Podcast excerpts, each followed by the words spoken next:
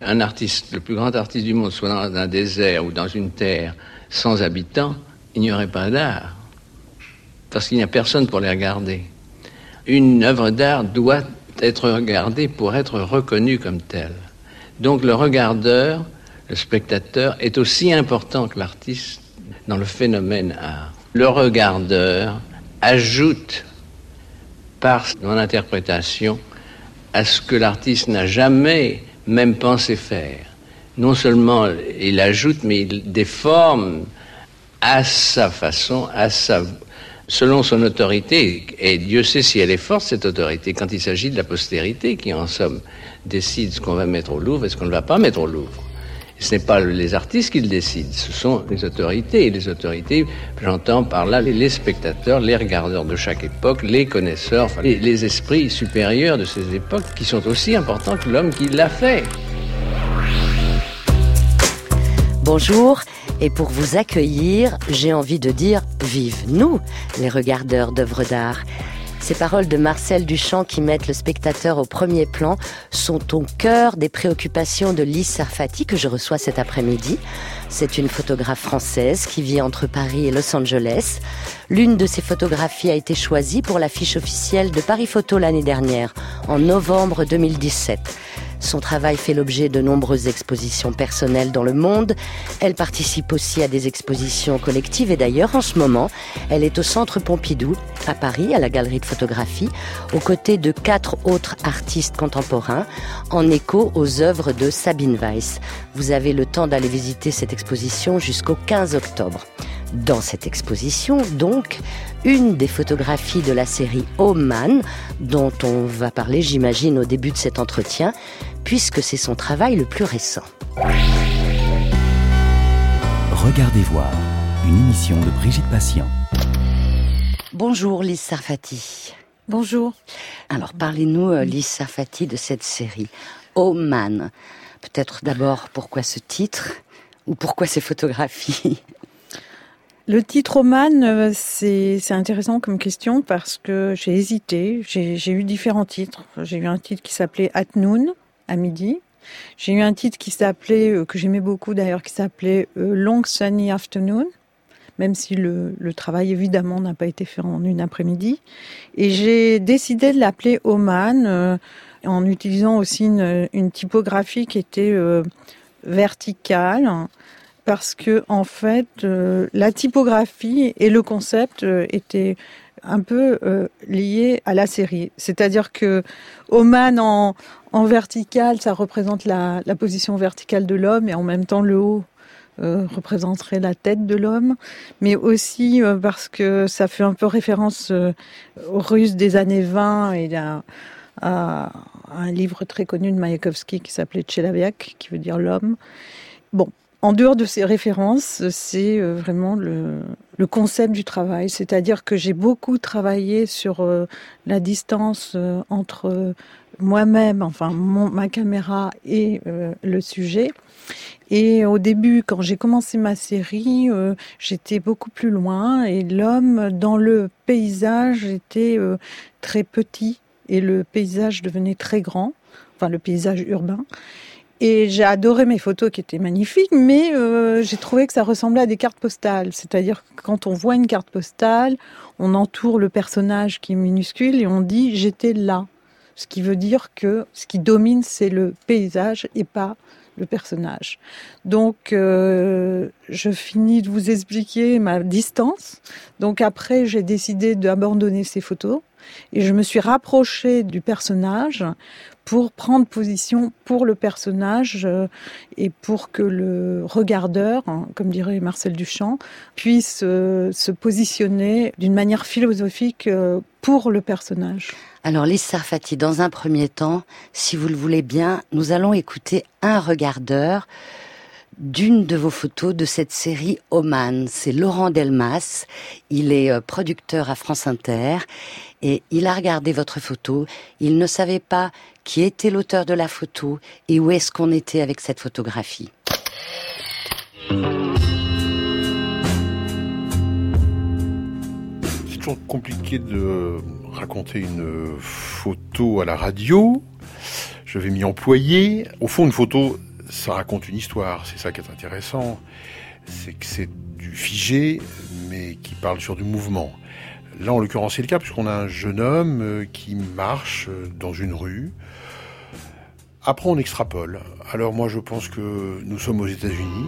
Ne me demandez pas pourquoi, je ne sais pas. Peut-être la veste à carreaux, c'est possible. Il y a un autre indice aussi, qui est propre, me semble-t-il, à une certaine culture américaine, qui est un sac, pochette, papier craft, on va dire, dans lequel il pourrait y avoir une bouteille d'alcool. C'est toujours assez fascinant, je trouve, cette façon de dissimuler l'alcool dans le pays de l'ex-prohibition. Et ça continue. Alors, comme ce jeune homme, il est en âge de boire de l'alcool, hein, mais enfin... Je le verrais bien avec une petite bouteille d'alcool dans cette pochette en craft. Et puis il avance, la tête un peu baissée, et est-ce qu'il va vers cette porte totalement fermée, ce qui ne serait pas pour lui un gage forcément d'un grand avenir, mais parce que la porte est très très très cadenassée. Ce qui est très étonnant dans cette photo, en fait, c'est que finalement on aurait bougrement envie de voir ce qu'il y a à droite, à gauche, dessous, au-dessus, parce que je pense que les réponses aux questions qu'on se pose, elles sont là. Mais on ne voit pas le hors-champ, évidemment, c'est toute la question.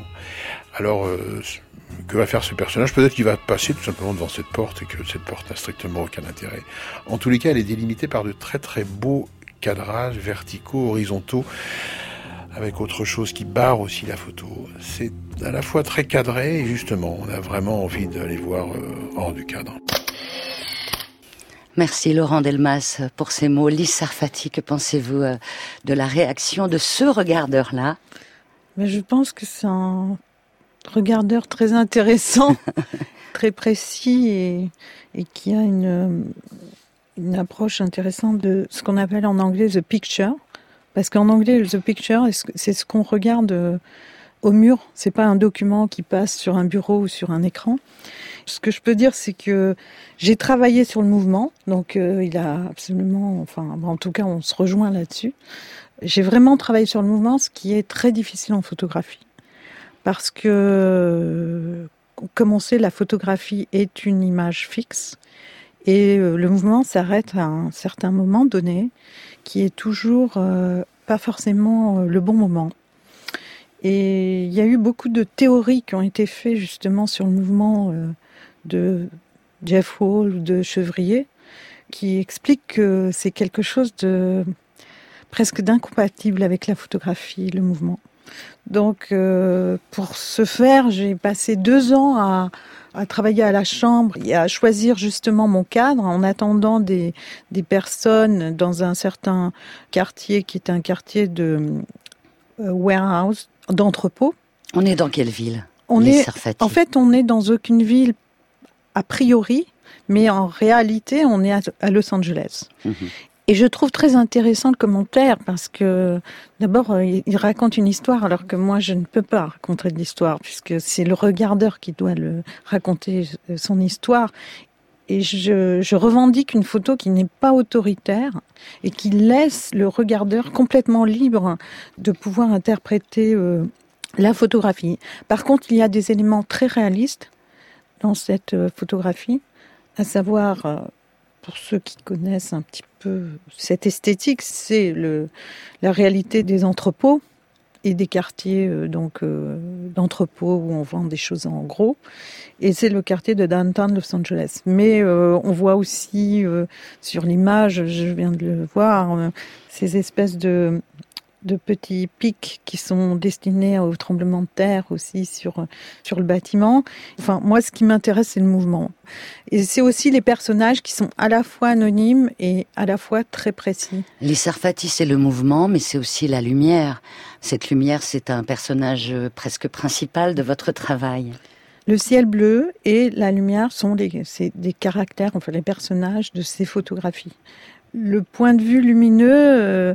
il est venu du fait que je voyais aussi à Los Angeles, à chaque carrefour, des productions de cinéma absolument dingues, avec des moyens hallucinants, où on reconstituait des soleils entiers, des nuages, enfin de tout. Et je voyais la lumière sublime qui était fabriquée par les productions de cinéma. Et je me suis dit que finalement, moi, je pouvais utiliser une production énorme, mais sans avoir les moyens. Donc, j'ai utilisé le soleil. Mmh. Et le soleil est un élément exceptionnel en Californie, parce qu'il irradie les scènes, il irradie le landscape, le paysage. Et j'ai choisi de photographier à des moments de soleil intense, alors que jamais les photographes n'utilisent ce moment pour photographier. C'est vraiment, en général, les photographes fuient le grand soleil. Et pourquoi avez-vous travaillé pour cette série à la chambre, hein, Lise Sarfati? Je voulais juste finir sur la lumière et dire Allons-y. Que la lumière était un point de vue, une prise de position, et que dans ce cas-là, elle représente pour moi une illumination. Et cette illumination permet aux regardeurs, aux viewers, de pouvoir voir le personnage et pouvoir aussi découvrir le paysage, parce que le paysage a beaucoup d'ombres, il y a beaucoup d'ombres portées qui sculptent l'image. Donc, on peut aussi regarder le paysage. Donc, le regardeur est libre de se déplacer où il veut. Lise Sarfati, je voulais aussi parler de ce travail à la chambre. Pourquoi avoir choisi de travailler de cette façon, avec ce trépied surmonté d'un appareil un peu imposant? Très imposant. On est obligé d'avoir... On ne peut pas être seul, parce que c'est très lourd. Je voulais avoir des moyens qui étaient assez importants. Je voulais que les bâtiments soient très droits, je voulais redresser les perspectives, je voulais aussi avoir un point de vue qui était un peu plus haut qu'un point de vue monté un tout petit peu pour changer le regard du viewer, du regardeur, et monter un tout petit peu plus haut comme... c'est pas des scènes de western, mais bon, ça s'apparente à donner aussi beaucoup d'importance au personnage, qui en général est traité d'une manière assez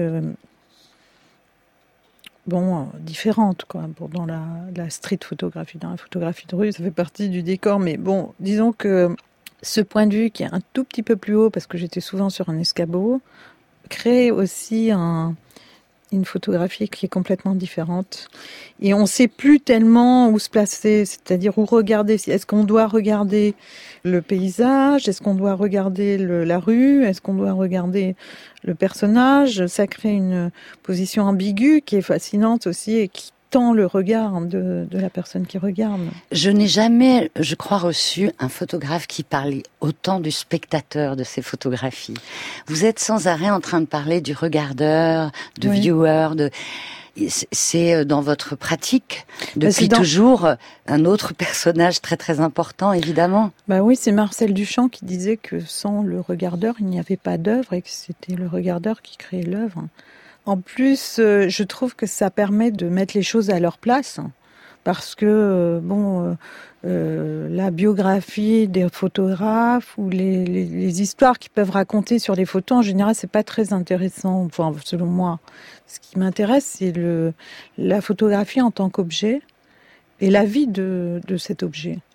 Et cette vie, elle existe que par le regard de la personne qui le fait vivre. Donc, soit on garde ces photographies chez soi, soit on les met sur un mur et puis elles ont leur vie.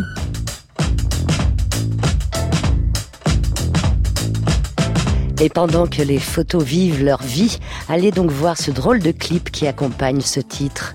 Psychostar, signé King Tuff. Et vous retrouvez d'ailleurs la programmation musicale sur franceinter.fr.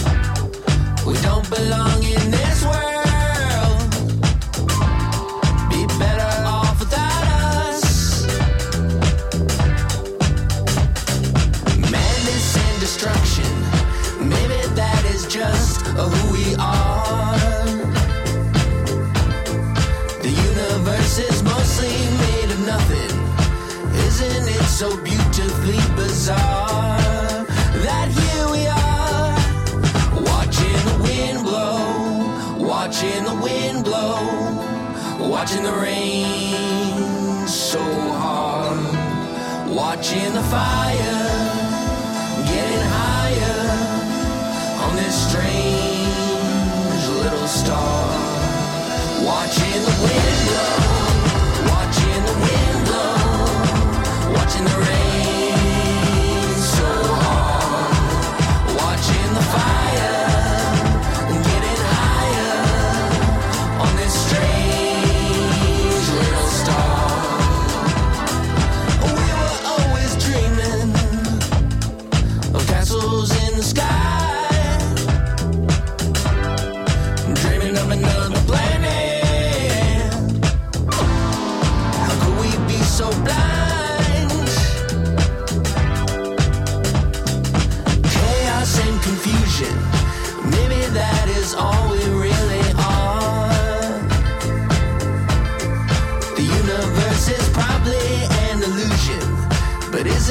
So beautifully bizarre that here we are, watching the wind blow, watching the wind blow, watching the rain so hard, watching the fire getting higher on this strange little star.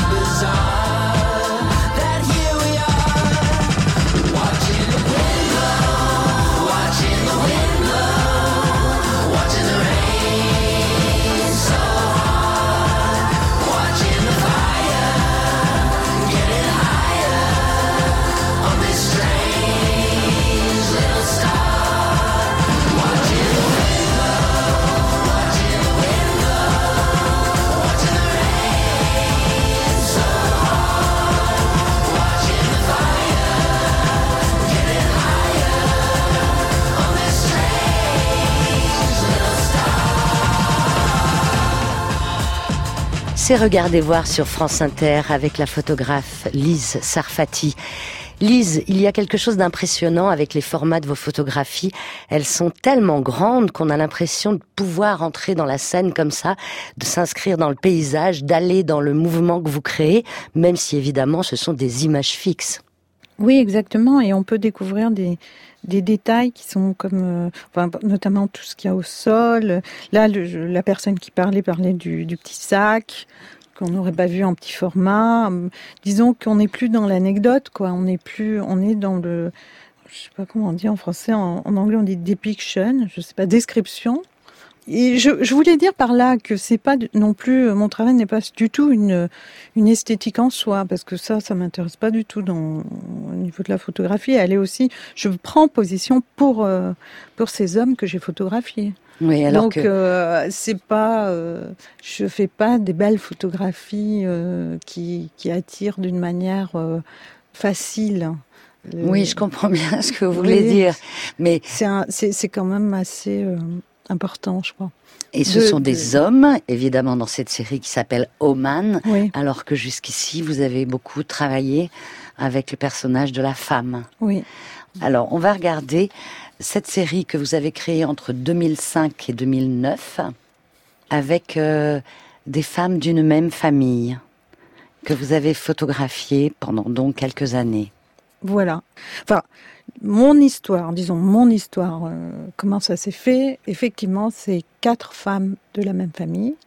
La mère, la sœur, la fille et la deuxième fille. Donc là, ça devient des sœurs, des tantes, des personnages qui s'entremêlent dans une famille. Par contre, c'est pas du tout une histoire, mon travail, en tant que tel.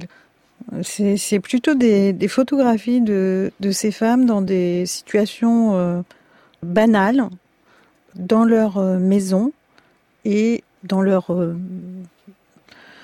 salle à manger ou dans la ville de Oakland.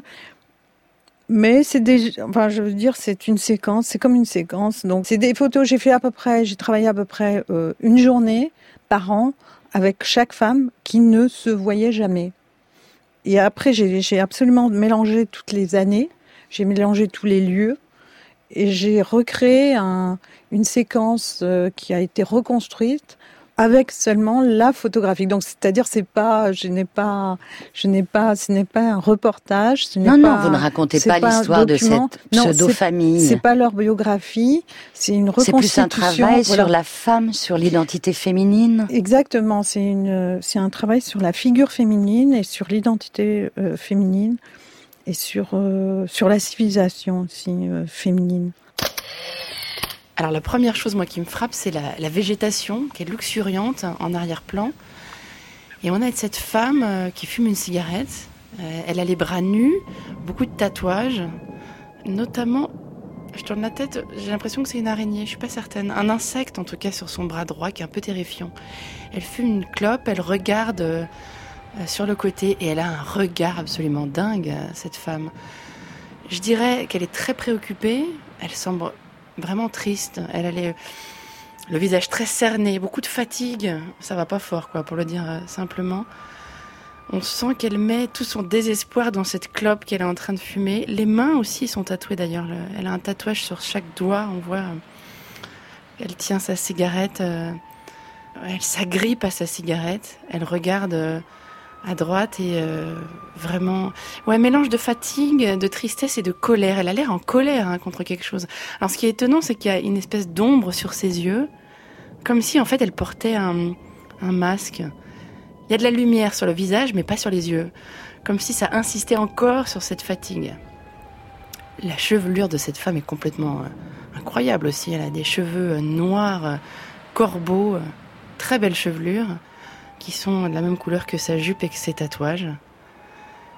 Elle fait un peu peur et en même temps, on a envie de lui demander ce qui va pas. Mais vu qu'elle a pas l'air très commode, on sait pas si on oserait lui poser la question. Sincèrement, j'oserais pas lui demander ce qui cloche. Merci beaucoup, Dorothée Barba, pour vos mots. Lise Sarfati, Dorothée Barba vous fait sourire. Oui, je m'attendais pas à cette interprétation, mais pourquoi pas ? Chacun y voit quelque chose, c'est ça qui est bien. En tout cas, vos photographies posent des questions. Voilà. Et en fait, c'est vrai que c'est très difficile de voir juste une photographie de Masséréchi parce que c'est comme une phrase où on aurait pris un mot. Bon, donc c'est assez difficile. Disons, si j'avais quelque chose à dire sur cette photo que j'aime beaucoup, c'est effectivement la lumière est alors que la lumière de toutes mes photos de Chi est différente, mais là, en l'occurrence, la lumière est encore très significative de cette image. Et j'ai été très impressionnée par le loup qu'elle a sur les yeux, qui est comme un masque, effectivement, mais je trouve ça très beau, moi, par contre. Ça m'angoisse pas. C'est quelque chose que je trouve assez sculptant, justement, parce que je trouve que ça a un rapport avec la végétation qui est très... luxuriante. Luxuriante. Et je trouve que le personnage de la mère, là, est très ambigu parce que ce personnage a tout d'un coup un rapport avec le fond, enfin, comment on appelle ça ? Le décor. Et avec cette luxuriance. Donc, le fait qu'elle soit tatouée avec même des insectes, je trouve qu'elle a un rapport vraiment animal à son environnement.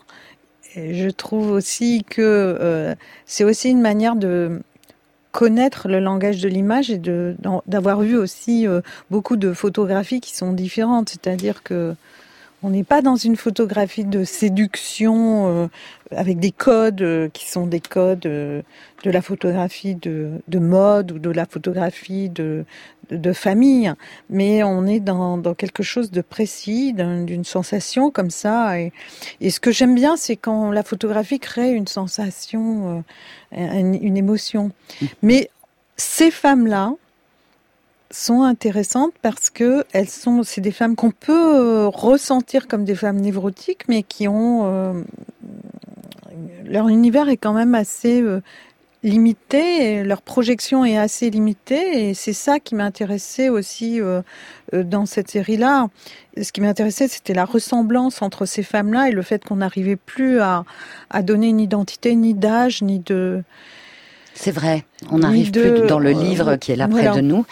Je dois dire aussi que les photos dont on parle sont sur le site franceinter.fr à la page Regardez voir. Ça veut dire que pendant cette émission, vous pouvez aller, si vous nous écoutez, les regarder.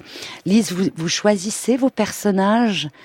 Comment ça se passe ? Vous les mettez en scène ? Non, je ne pense pas. Chaque fois, c'est complètement différent. C'est-à-dire que pour ma série Chi, je les ai choisis, mais c'était en fait la mère et sa sœur étaient les personnes à qui j'ai fait signer un press release quand j'ai fait The New Life, la vie nouvelle. Qu'est-ce que c'est un press release ? C'est une autorisation pour faire une photo de quelqu'un qui est mineur. Ben bien sûr. Mais donc forcément, j'ai eu rendez-vous avec elle à chaque fois, une fois par an, chez elle.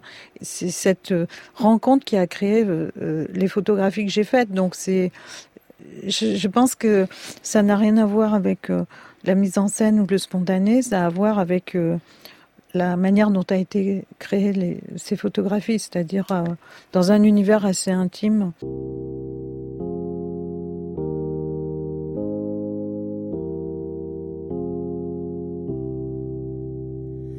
Je veux tes yeux, que tes beaux yeux seulement en photo, je veux les deux. Je veux les deux sans sentir ta peau. Connecté en ligne, mais pas à moi. J'attends ton signe, je crois qu'il y en a pas. J'ai vu que t'as vu, tu réponds pas. Alors j'attends, toujours j'attends, qu'enfin il sonne, ce son l'attend. Peut-être je me mens, peut-être j'en tremble. Faudrait pas que tu penses que je veux tes yeux, que tes beaux yeux seulement en photo. Je veux les deux, je veux les deux sans sentir ta peau. Un jour peut-être, on se verra, mais pas tout de suite, je préfère pas. Je préfère l'illusion de t'avoir, j'ai espoir, mais t'invente pas trop d'histoires. Ok, je sais déjà que si tu m'oublies, ça m'apprendra que je veux tes yeux. Je veux tes yeux seulement.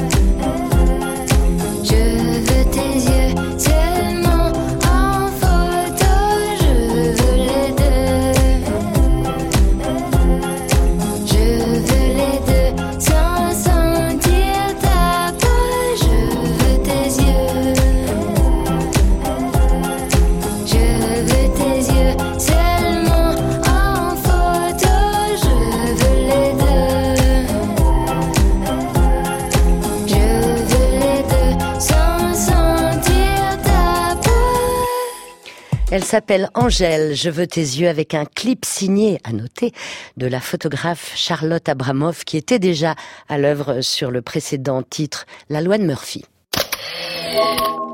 Regardez voir, Brigitte Patient, sur France Inter. Lise Sarfati, quand est-ce que vous savez qu'une série est terminée ? Que là, vous allez arrêter ce travail-là pour passer peut-être à autre chose ?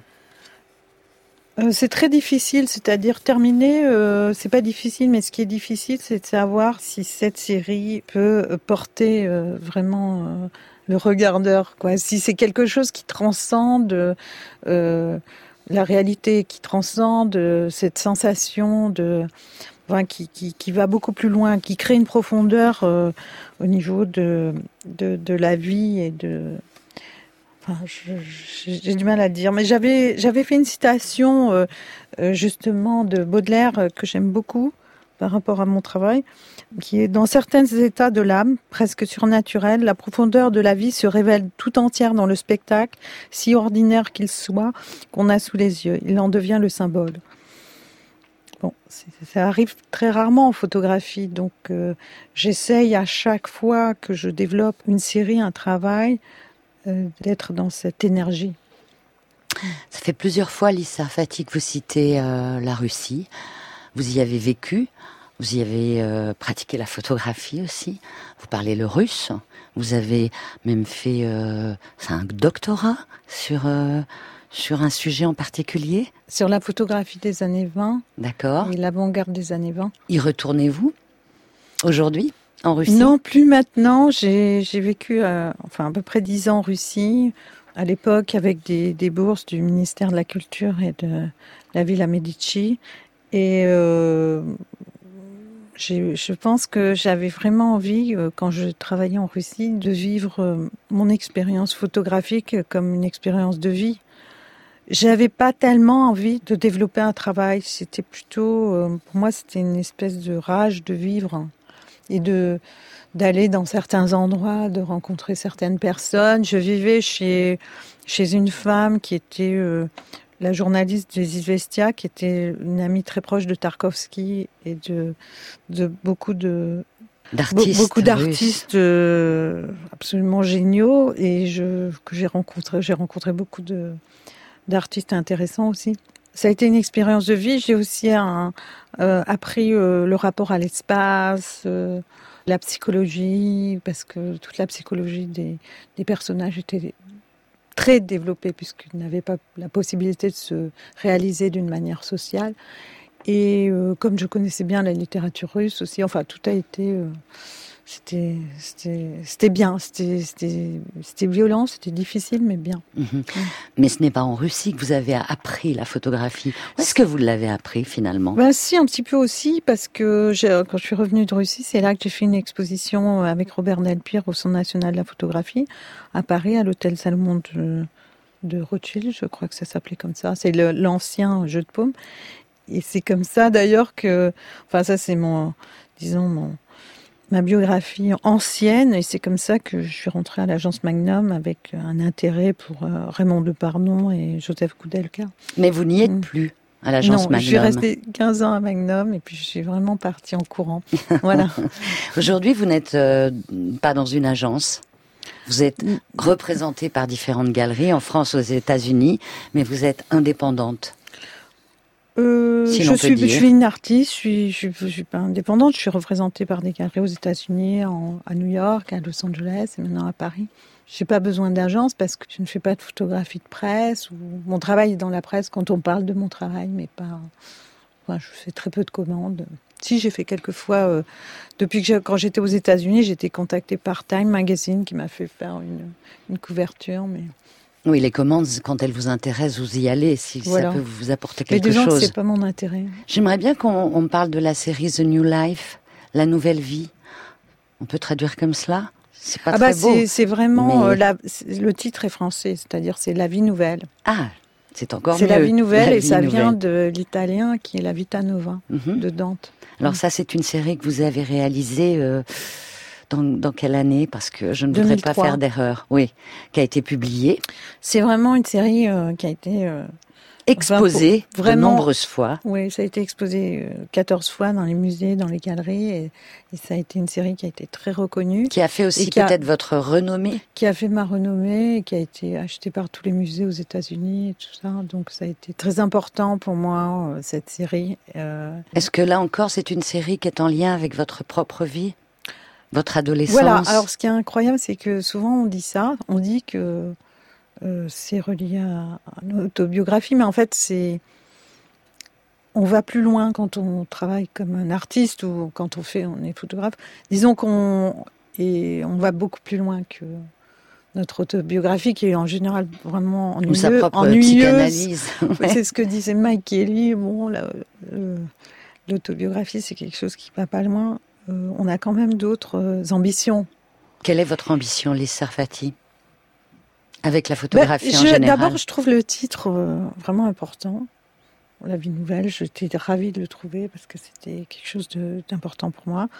Je l'ai vraiment trouvé en fonction de Dante, de la vie nouvelle, parce que dans la vie nouvelle de Dante, la Vita Nova, il y a une fille de 9 ans, Béatrice. Dante était amoureux d'une fille de 9 ans toute sa vie, qui était Béatrice. Et vraiment, la vie nouvelle, c'est un travail sur la projection dans un autre corps, dans une autre vie, mais dans un autre corps. J'ai toujours été intéressée par la projection. Mais j'ai récemment trouvé alors je vais sûrement pas donner une belle citation, mais j'ai trouvé une phrase de Marx qui m'a vraiment intéressée aussi, mais c'est récemment, qui disait « Laissons les morts enterrer les morts et entrons dans la vie nouvelle ». Enfin, quelque chose comme ça. Je trouvais ça très très beau. L'histoire de la projection, du fait de se sentir quelqu'un qui va se projeter dans un autre corps, dans un autre avenir, c'est quelque chose qui m'a toujours fascinée. J'avais rencontré aussi Julia Kristeva, qui aime beaucoup mon travail, et qui m'avait dit, certes, la vie nouvelle, mais ô combien d'interrogations devant le vide. Et je crois que c'est quelque chose d'important dans tout mon travail, c'est ce rapport au vide, et d'une manière très réaliste, très concrète ou très psychologique.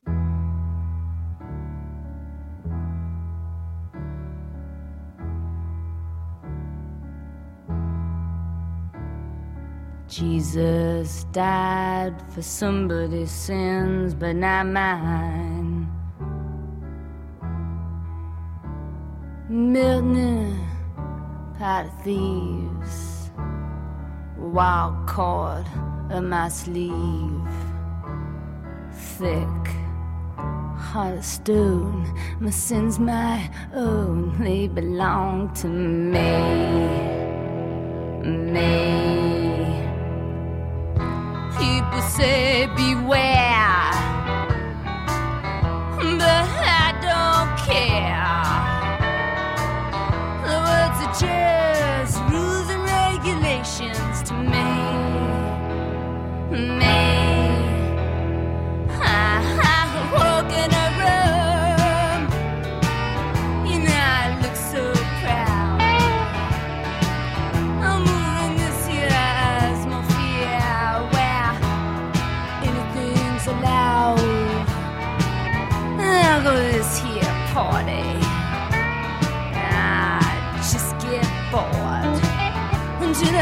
Look at the window, see a sweet young thing, hopping on the parking meter, leaning on the parking meter. Oh, she looks so good.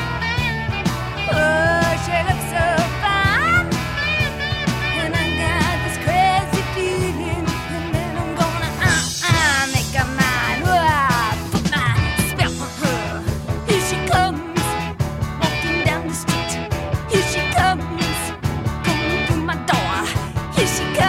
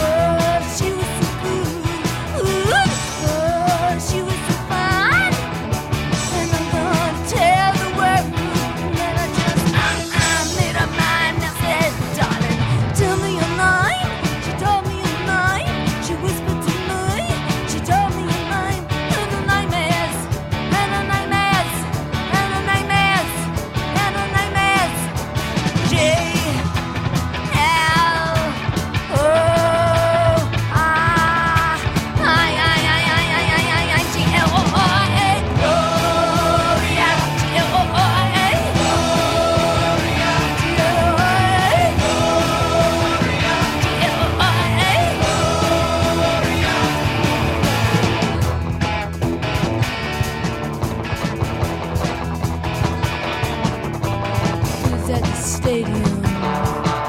There were 20,000 girls calling out to May, Marie, Ruth, but to tell you the truth, I didn't hear them, I didn't see. I let my eyes rise to the big tower clock, and I heard those bells jumping in my heart, going ding dong, ding dong, ding dong, ding dong, ding dong, ding dong, ding dong, ding dong. All the time when you came in my room, when you whispered to me, when you took the big plunge, and oh, you were so cool, ooh, oh, you were so fine.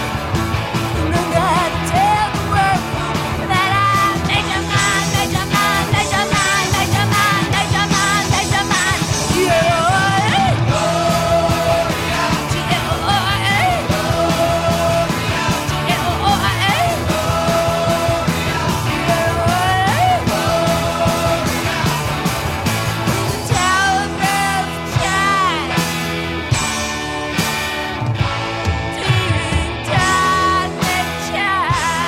Patti Smith sur France Inter. Vous pouvez regarder les photos dont on parle en ce moment avec Lise Sarfati sur la page Regardez voir avec franceinter.fr évidemment. Et c'est la productrice que vous connaissez bien, Patricia Martin, qui regarde une photo de la série The New Life. C'est une photo qui attrape le regard parce qu'il y a un premier plan et parce qu'il y a de la couleur. Une couleur qui est en contraste avec la nuit, parce que ça se passe la nuit, mais il y a de la couleur rouge, il y a une grille de fer avec des barreaux espacés qui est rouge, le polo de la jeune femme qui est en premier plan est rouge aussi, on voit que c'est la nuit parce que le ciel est noir dans le fond, il y a une luminosité de réverbère très forte, donc c'est très contrasté sur le plan de la couleur. Cette femme dans ce désert, parce qu'elle est le seul être humain dans un univers un peu comme ça, c'est même pas c'est une espèce de rue, mais c'est pas asphalté, on se dit qu'on n'est pas dans un pays très riche, ou pas dans un endroit très fortuné en tout cas, puisque c'est pas asphalté, c'est un peu de la pierre, enfin il y a quand même un trottoir. Et alors derrière les barreaux rouges, on voit ce qui pourrait être ou une citerne, la citerne d'un camion peut-être, ça peut être une sorte de garage de camion. C'est la nuit, donc ça donne une atmosphère un peu anxiogène. Et cette femme est dans la lumière, une lumière indirecte mais qui vient quand même des réverbères. Elle est brune, elle a les cheveux raides, un peu mi-longs.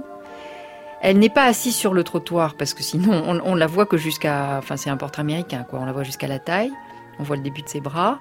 Elle n'est pas assise par terre parce qu'elle est trop haute, alors on se demande sur quoi elle est assise parce que ça paraît assez surréaliste qu'il puisse y avoir là un tabouret ou une chaise. Elle a le dos un peu voûté alors qu'elle est jeune, une jolie fille, un joli profil, un très joli nez.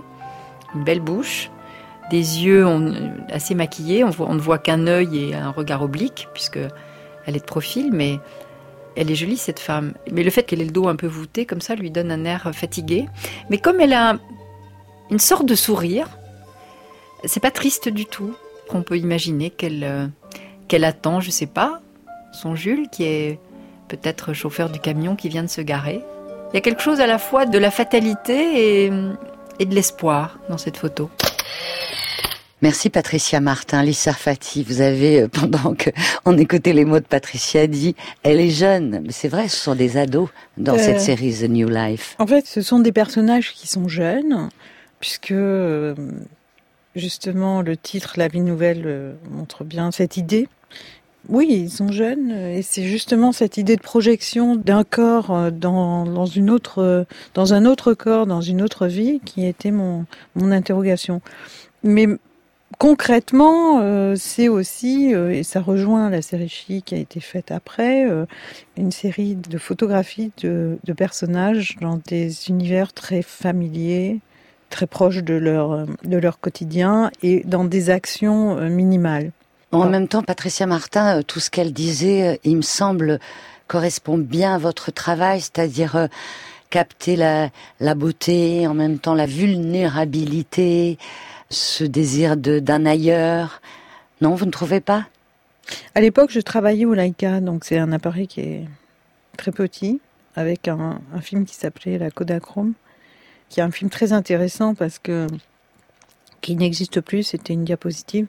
Beaucoup utilisé par Eaglestone et par aussi la, le cinéma hollywoodien des années 40.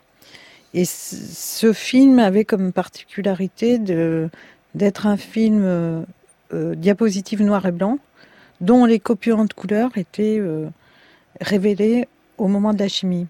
C'est-à-dire que ça crée des aplats de couleurs, qui étaient assez basiques, mais qui créaient une intensité particulière.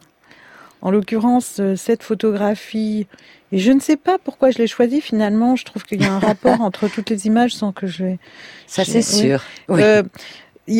Cette fois encore, bien que ce soit de la lumière complètement naturelle et qui est un peu contradictoire, c'est la lumière qui sculpte l'image et la personne qui l'a regardée a très bien vu qu'on est en fait sur un parking lot et j'avais rendez-vous avec cette jeune fille.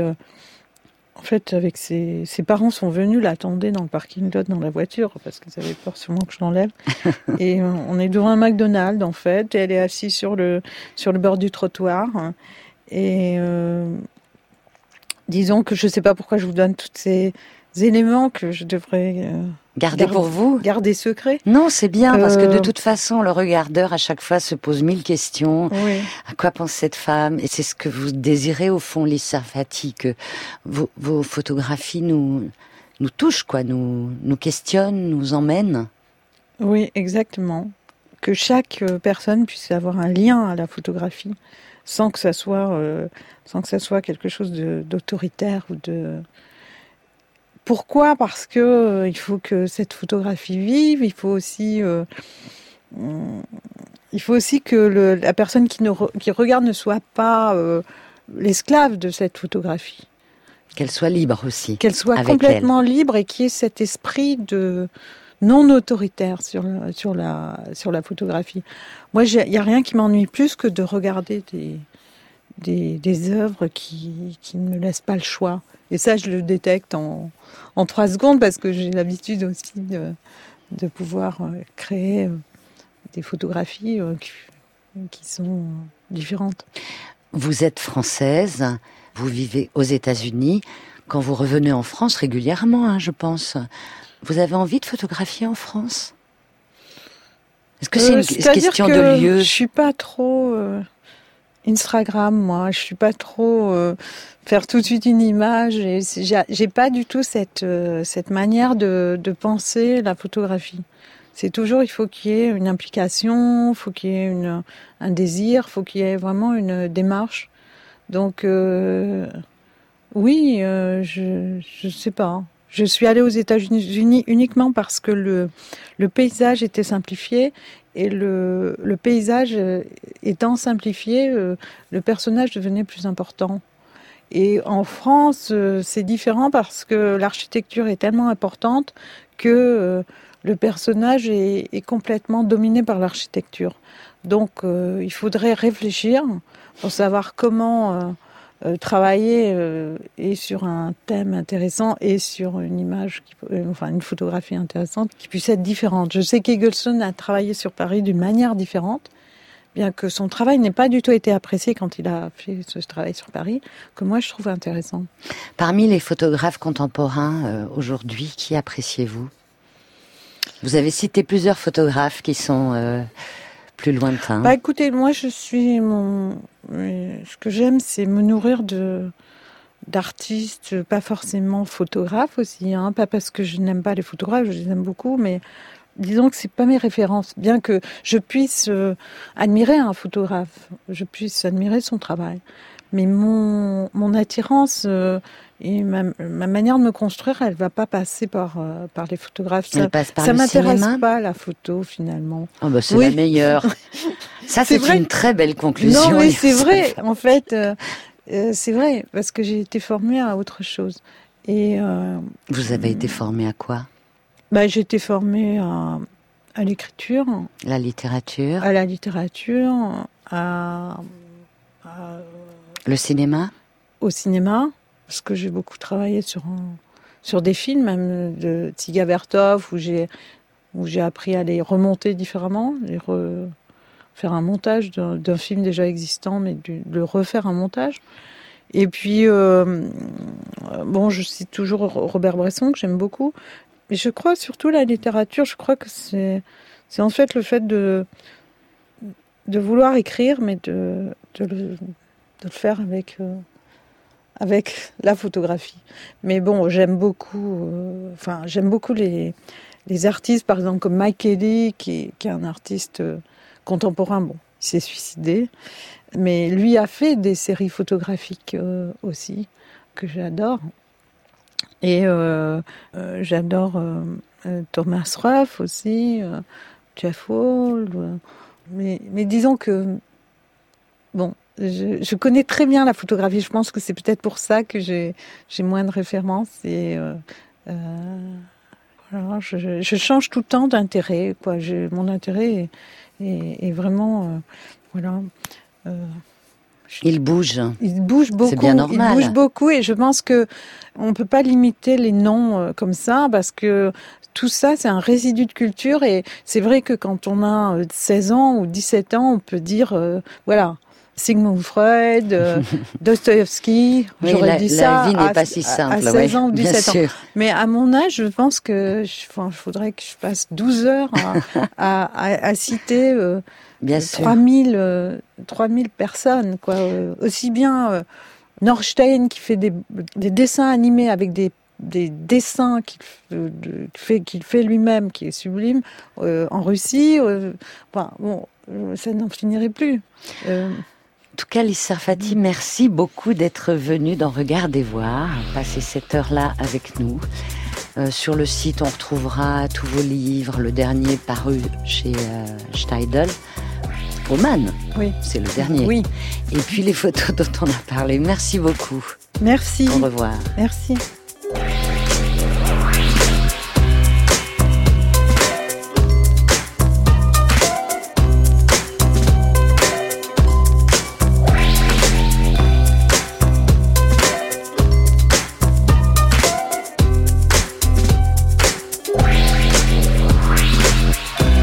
Et puis, n'oubliez pas l'exposition « Les villes, la rue, l'autre » autour de Sabine Weiss au Centre Pompidou à Paris.